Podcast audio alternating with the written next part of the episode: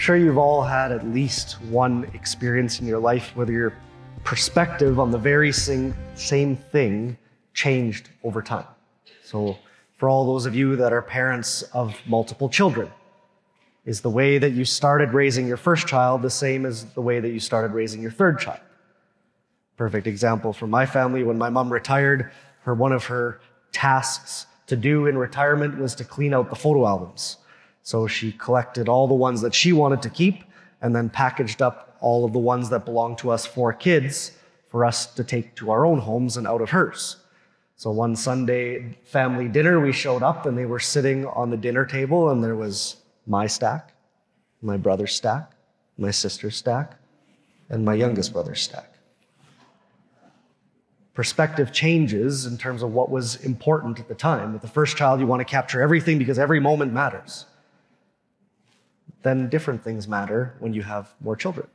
Or you can even think of it in kind of the workforce. If you've ever kind of worked your way up in a company, or even if it was working your way up on the farm, within school, perspective changes in terms of dealing with the problems of the workplace. From, let's say, a student to a teacher to an administrator to a superintendent, perspective changes as you get further and further up that so called ladder. Why? Because the more that we are part of a quote unquote bigger picture, the more we see things that others can't. And when we do that, the way that we deal with all of the different things that fall underneath that bigger picture changes. Naturally so. This is true in our faith as well that we tend to have one perspective on our life of faith. And if that's the only perspective that we ever incorporate into our life of faith, we can be blinded to many things. That's not the way that we approach our life of faith as Catholics. It's part of the reason that we allow ourselves to be part of the life of the church. Because when we do that, we're allowing the perspectives of many time periods, and cultures and peoples and places to shape and inform the way that we pray, the way that we understand God, and the way that we are called to be Christians in the world. It's not just my perspective of these things. It's the reason why one of the teachings of the church is called sensus fidelium, which means the sense of the faithful. And what it teaches is that if all the people of God collected together on earth, that would be the Pope down to every lay person, when we agree on something of faith and morals, we cannot be wrong. Because when we share that perspective together, as St. Paul says in letter to the Romans, the Holy Spirit is working through all of us. And so when we come together to allow our perspectives to be shaped by each other into one goal, our belief is that God will not let us err in that way.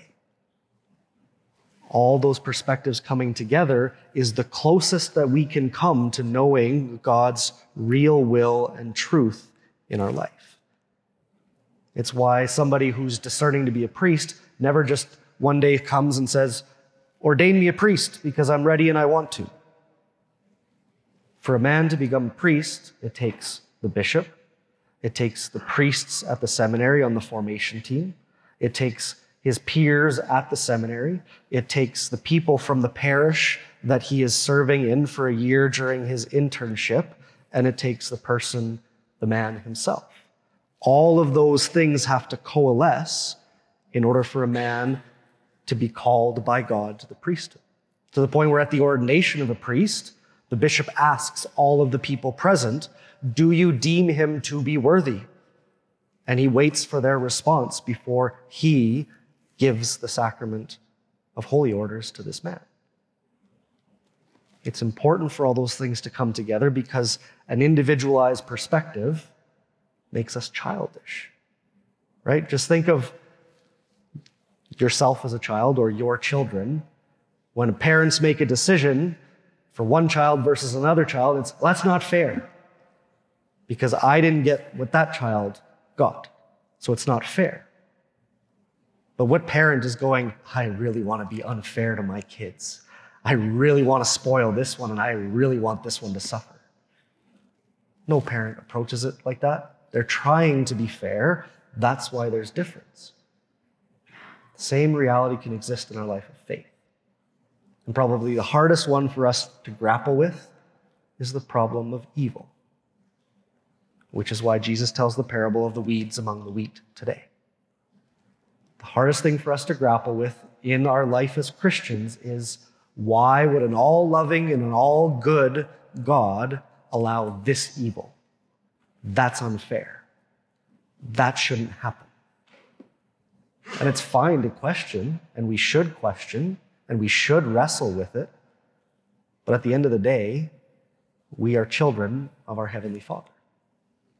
And the perspective of God over all of His creation will always be different than ours, which is why we require that obedience of faith, saying, I will never understand, but I trust in my Heavenly Father who desires my good. That's what we heard from the book of wisdom in our first reading today. There is no God besides you, Lord, whose care is for all people, to whom you should prove that you have not judged unjustly.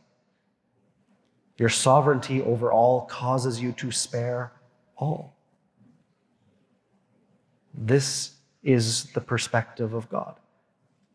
So often from atheists, what they'll point out is why did God allow the Second World War and the Holocaust during the Second World War? Why didn't He stop that? Well, in order for Him to stop that evil, He would have had to negate the free will of everyone who enacted that Holocaust. He would have had to deny all of those, His children, the gift that He gave them from the beginning in order to bring up these children and their free will. God is not partisan.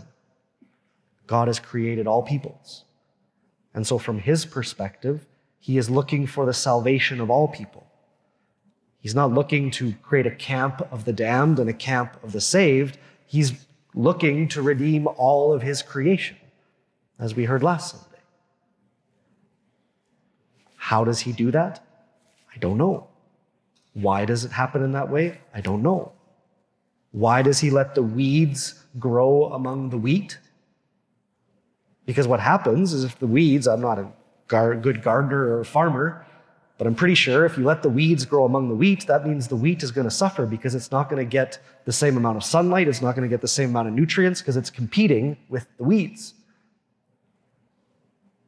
But he allows it until harvest time and then separates them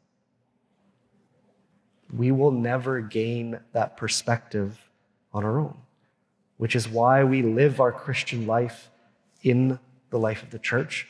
And it's one of the main reasons why our life of prayer is so important. Because it is only in our life of prayer that we can start to see the world through God's eyes. It's one of the main reasons why we pray. One of the main reasons why we pray is so that by God's grace, through the Holy Spirit interceding for all of the saints according to the will of God, as St. Paul says in his letter to the Romans today, we can slowly come to see ourselves and others and the things of the world through the perspective of God. This is our challenge in the Christian life. It's normal to wrestle with that struggle. But I think it's important in humility and in childlikeness to be willing to acknowledge that in ourselves from time to time. That sometimes, rather than being a small child who looks to their parents for all the answers, instead, sometimes when it comes to God, we're more like stubborn teenagers, where we think we have all the answers and we're going to tell God what the right way for things to happen is. We all do it, so don't think any of you, me included. But this is the invitation. And this is the challenge in our prayer. But we do it together. Because coming to know God's will in the world is never something that happens individually. It's the reason why Jesus brings his apostles together and he shares with them, shares with them the insight into the parables. So that they can begin to know together as the community of disciples what is the will of God through Jesus Christ. And so we come back again and again, and we wrestle with the unknown.